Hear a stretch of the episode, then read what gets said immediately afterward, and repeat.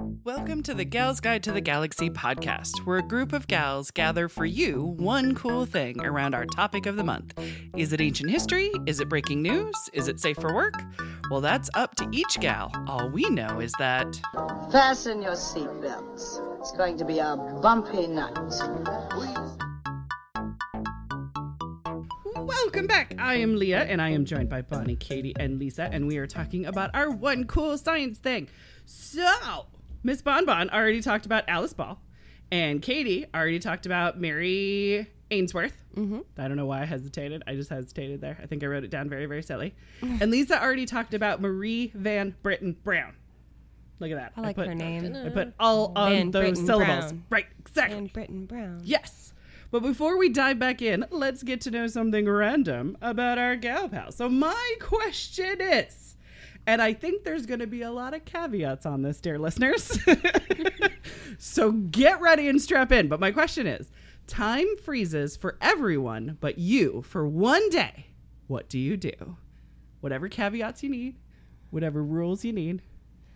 Dun dun dun dun dun. Well, if it's just the people, Yeah. I'm gonna go take care of all the puppies. Yes, you I'm are. Let out all the doggies. I kind of thought it would be like, I'm going to pet all the dogs. Yes. We're gonna let them out to go potty. there you go. Very nice. And you know, pet them and give them a cookie. Yes. As many as I can get. Exactly. I can see you running down the street. Bon Bon's here, puppies. Come get me. Your people are frozen. I love you. Be Home fantastic. with me. I would watch that movie. fantastic. What about you, ladies? What would you do? I mean, there's so many options. I know, right? Mhm. I know. But I'm an extrovert, and I wouldn't have any people to talk to, Yeah, so that would that would be bad. that'd be hard. Talk but to them. They just don't talk back. correct. Right, well, One-sided see, that's not conversations. better. when you're an extrovert, that's not better. Being I talk to my dogs all the time, and I'm freaking hilarious. sure. That's You were a stand-up Yeah. comedian with your dogs. Yes. Yeah, no, no, there's books to read. There is? Yes. Yes. Uh, Sharpie mustaches to draw. Wait, Yes. no. As an educator, I must say there are no. Um, and I. I would need it to be a day that no one else knew about. Right, that's also, fair. The, for me, the pets would have to be frozen because I couldn't let all the doggies out, and Right. or the cats, and also, you know, um, that's no good. So I feel like Lisa's having an existential crisis with this, question. It's a really difficult question. There's so much I want to get done, but then if I had, um, you know, I need a transporter too, so I could go to a beach. Yes. See, there you go. I mean, if time's gonna freeze, I might as well have a transporter. Right. Absolutely. This is your world. You get to create it in this scenario. Yeah, Yes. I like the beach scenario. Yes. Yeah, yeah. I wonder if the ocean's frozen. No, because it's just, the people. people. Just, the people. Okay. Yes. But the so you could have the frozen. you could have the ocean to yourself. There would be no screaming people because it's kids and people always screaming at beaches. I like This that is they're true. two separate things. They really are. Kids and people. Oh, I'm sorry. The Yeah. adult like people. no, that's fair. the high pitched Yeah. screaming of some kind. I'm like, because I'll be like, I don't I even will know who that is coming never forget that birthday party of Samantha's, Oh my your God. daughter. It was some elementary school birthday, and more ah. screaming have I never heard in my entire life at a pitch that is ungodly. I didn't know that bingo me. could be my Vietnam. It is. It was like they were yelling at Oh. me to oh. call their numbers like their lives depended on it. became bloody. it was bad. Wow. It was traumatic. We were outside. They had too much sugar. we were outside. We were outside. and it was oh, still Yeah, haunting. the I sugar thought was a thing. it was so much. I can't. Okay. I can't play bingo ever again. so yes. yeah, Katie, a little you, distracting, but Did you? Did you Oh, answer do I what you- have anything? I'm going to take that Lisa would go to the beach. oh, you are. We'll go with that. We'll go with that and draw some mustaches. I Um, mean, not draw some mustaches. I No, think- not a single sharpie I mustache. mean, no. no, I mean, if me. they don't have the proof, I mean, No. come on. Right, exactly. No proof. So since Yeah. Josh doesn't listen to this podcast, I Why can doesn't tell Josh you, listen to this podcast? I mean, your will and testament is on the show now. Right. um, I don't know. That's a good question. You should ask him. we should. Josh, why aren't you listening to the show? So since Josh doesn't listen, I'm going to go ahead and say now Lisa brought up the point of consent. right? so this might be kind of ugly for her. Difficult. But I'm going to pluck Josh's eyebrows while he's frozen. He has one that's like three inches long. Oh, And it's super blonde and it just it's really distracting. you just want that I one. just wait till Yeah. yeah. sleep, man. Ah, I'm gonna I'm gonna pluck his eyebrows. Gonna do some I'm manscaping. gonna do some manscaping, um, and some book reading. Yeah. There you go. Yeah, some yeah, book yeah. reading. Um, Sweet. It's gonna wake up with like contour. Will he have a smoky eye? Maybe. I need a guinea pig. I mean, he has really pretty eyes. See, He took off his Should glasses once eye. to clean them at work, and one of the kids was like, "You have girl eyes, Katie's like, mm Those pretty eyes." I mean, and initially when you said this, I was like, "I Yeah. should steal something so I can better my life," but that's kind of wrong. But lots of it's an different ways to idea. It's a maybe. right there you go. What about you? Uh, if time freezes, I have to go with my caveat is that also my t- metabolism freezes.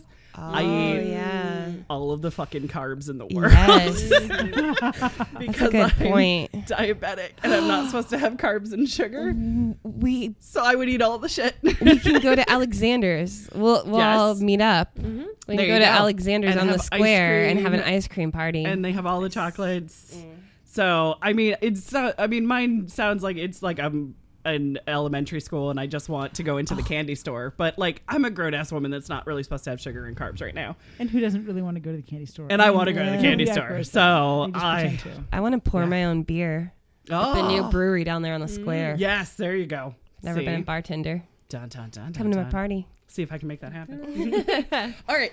Well, uh, the reason why I asked that question and why I have all the sugar and all the carbs, it does actually tie into my gal that I was going to talk about. Um, so my science gal has won the Nobel Prize. I know, just a little tiny thing. Uh, Not she's to brag or anything. not to brag or anything, but I got a Nobel Prize with my name on it. Uh, she's a biochemist. She has the coolest name ever. I love her name. Uh, my one cool science girl is Gerty Cori. That's That is pretty cute. cute. That's an excellent name. Isn't it? I know. So Gerty, I will try not to say it like that every time I mention her, but Gerty and her husband Carl, they developed the process, uh, or discovered, not developed, they discovered the process of how the body breaks down sugars, and it's called the Cori cycle. Right, so I have a little bit of stock in this game. but I have two reasons why I picked Gerty. Um, the first one is she's in my Women of Science presentation that I go into schools and talk about. Um, at the end of one of the presentations that I did for adults, I, I always ask the question, whether it's kids or adults, like, who did you already know? Who did you just learn about today? And who would you like to know more about? These are uh, common questions that are in like middle school and high school that they use to assess learning. Um, but I use them with adults too because adults find them really fascinating. And one of the times when I was with the adults, uh, there was a doctor there who said, I work with the Cori cycle system all the time and never knew that it was uh, designed and discovered by a woman. Just never really thought about it. And it just kind of like, um, it made her intrigued and want to know more and the processes that she does, that there's real people behind it who lived real lives um, and that she could see it and be it and relate to it and all that kind of good stuff. So I was like, here's a doctor that knows the name of the Cori cycle and yet had no idea who it was. Uh, the second reason why Gerty is my pick is the Cori cycle was absolutely critical when it comes to the understanding and the treatment of the diabetes. right? Glorious diabetes. Um, so, as you guys know, uh, I have been struggling with the diabetes. and my extended family absolutely hates when I share personal information. However, I'm here to help the people. So, uh, I had an A1C of 7.4. So 6.5 means you're above that, you're diabetic. So that's like the baseline. So I was I was healthy into the diabetes when I got my diagnosis.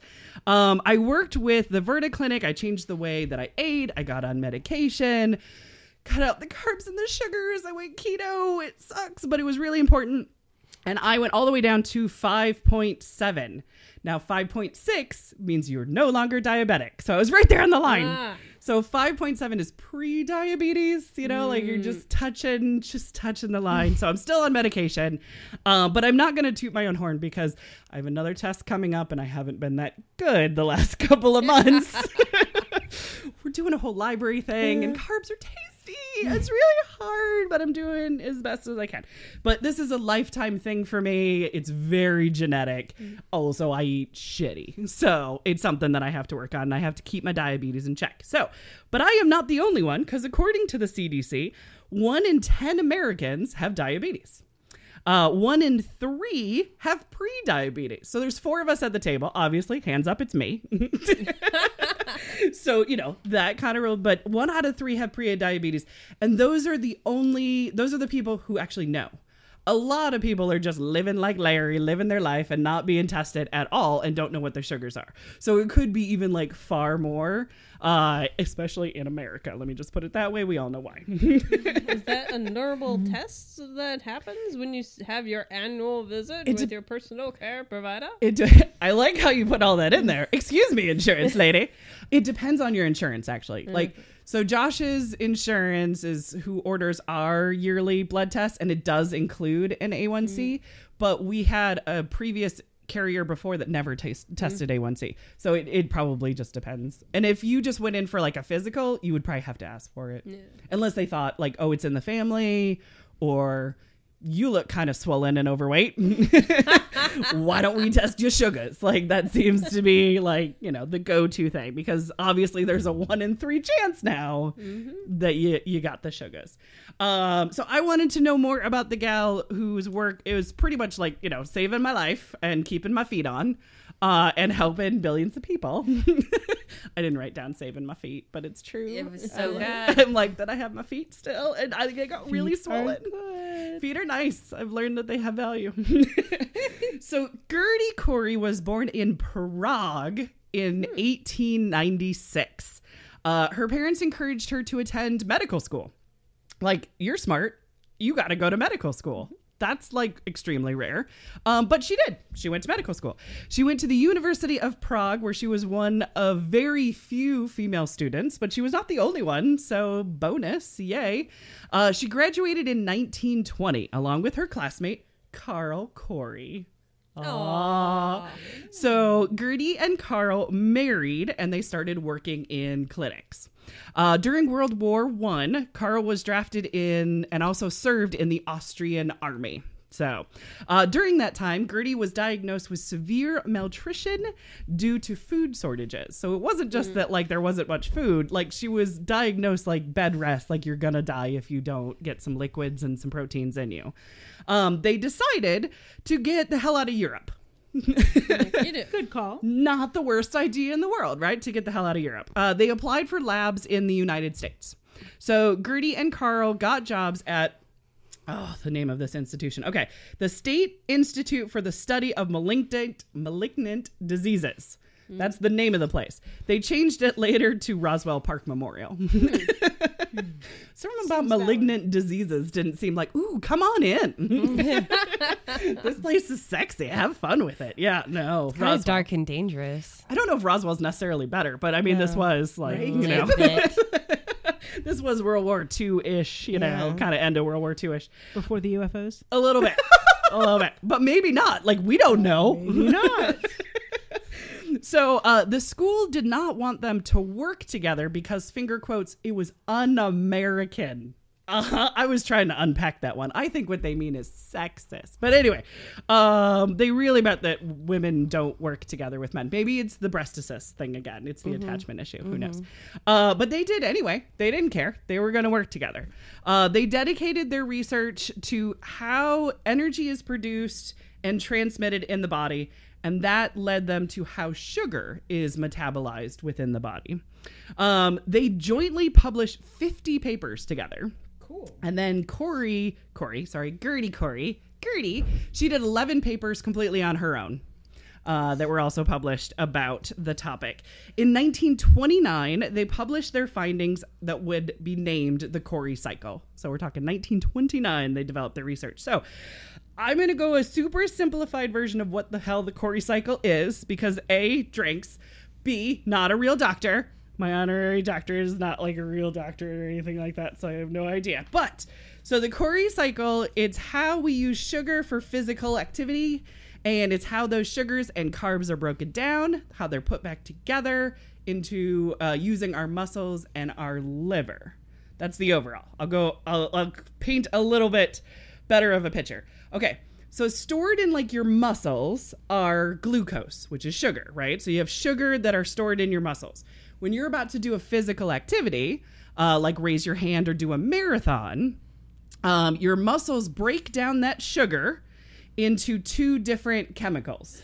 What do you think? Just- yes, exactly. I'm when you're ready to do this, hand. we're just raising a hand. Uh, breaks it down into pyruvate, and then it breaks it down into lactate. The lactate then goes from your muscle into your bloodstream, and then it gets to your liver. Okay. So then when it's in your liver, it reverses the cycle. Those two chemicals, it goes back to those two chemicals, and then it goes right back to sugar again. So it goes through one and then it comes back. So now there is the sugar in your liver. Your liver then talks to your body and says, Hey, where do you need this to go? Are you going to start running next? like, what physical activity do oh. your muscles need? So the liver then sends it the sugar where it needs to be. And when there's excess, it stays in your muscles until you use it again. And that's the Cori cycle. It goes out of one thing through the bloodstream into the other thing. And when you need it, it's there. I honestly had no idea. Right? The problem is, is when your body's messed up like mine is, Uh. it doesn't know where to send the sugars and it doesn't know how to break them down. And so the cycle gets messed up. Your liver starts communicating wrong of where your sugars are supposed to go. That's diabetes. I just like that you talk about the liver while I'm pouring myself a pink drink. I'm like, Have yourself some more pink drink. Exactly. the liver. So the next time someone calls me pudgy, I'm just be like, no, I got a lot of sugar in my muscles. yeah, that's right, you do. See? Exactly. Muscles are sweet. That's what it is. So, you know, it's uh, absolutely clear as mud. That's what our body does. Uh, according to an article on changing the face of medicine, they worded how important the cycle is a little bit better than I could do. It says, quote, their discovery of this process was especially useful for the treatment of diabetes, but it was also the first time the cycle of carbohydrates in the human body had been fully understood or explained. Nobody was studying um, carbohydrates because we always hear sugars and the body needs sugars. Well, a carb is a sugar, but they they were the ones that started looking at how the body breaks down a complex carb and a simple carb and how it turns it into sugar, and then we have a sugar problem. So, because the institute that they were at, the one that became Roswell, where apparently aliens were, um, they were mostly concentrating on like cancer stuff, and theirs wasn't really in the cancer well, realm didn't get anywhere. right? Oh, there you go. Uh, so they wanted to find a new lab to go and continue their research in. Uh, it made it difficult because they wanted to continue to work together. And nobody was really cool with that. Uh, there's a handful of universities that actually flat out refused to hire Gerty, but of course would hire Carl, because that's fair. Uh, the University of Rochester even warned Gerty she might ruin her husband's career if they insist on continuing to work together. What's like the what? What are they worried about? They're already married. Uh-huh. They're already married. They're already doing it. Yeah. Like I think what it is, it's a man and a woman in the same workspace. It might give other people ideas. Like this could be the future. right? Yeah. But the cool thing is, is that Gerty and Carl refused to stop working together. They insisted it was them or it was no job whatsoever. Uh, eventually, they moved to St. Louis in 1931, and they went to the Washington University School of Medicine. And Carl was developed or was offered. Carl was offered a department position. Gerty was offered research assistant but they were okay at working with each other. That was fine. Um, Gerty made one tenth the amount of money that her husband made, and they both had their name on papers with the Cori cycle. Right? Uh, Gerty was a research assistant for 13 years. That entire time, uh, she watched Carl rise through the ranks at the university. But after 13 years, she was made a full professor. Took some time, but she got there. Um, in 1947, so she was made professor a year before she won the Nobel Prize, by the way. I do have to give them that credit. It wasn't like, I think they're going to win the Nobel Prize. We should quick give her a real job. You know what I mean? Like, it wasn't that. It seems like. maybe it wasn't that, but but it doesn't paint a beautiful picture.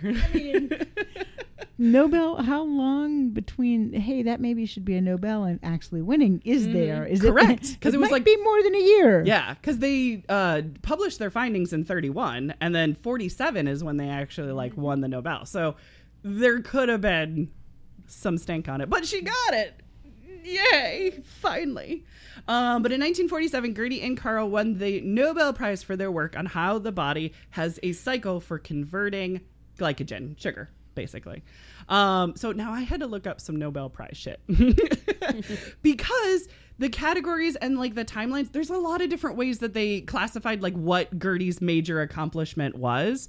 Um, okay, so there are five categories for the Nobel Prize. All right, three of them are sciences, so they'll always talk about like the first in science. There's physics chemistry, and then they group these two together physiology and medicine. Those are a Nobel, but they're two different categories.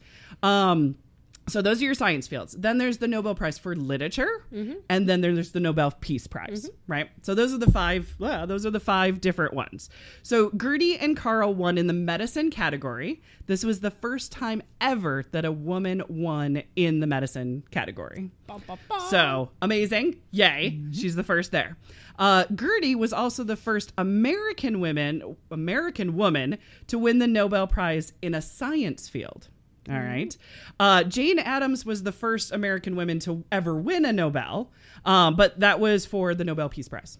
So there's that. So it's like she won. By the way, we have an amazing Jane Ad- uh, Jane Addams podcast on Your Gal Friday. Ch- check it out. It's in the show notes.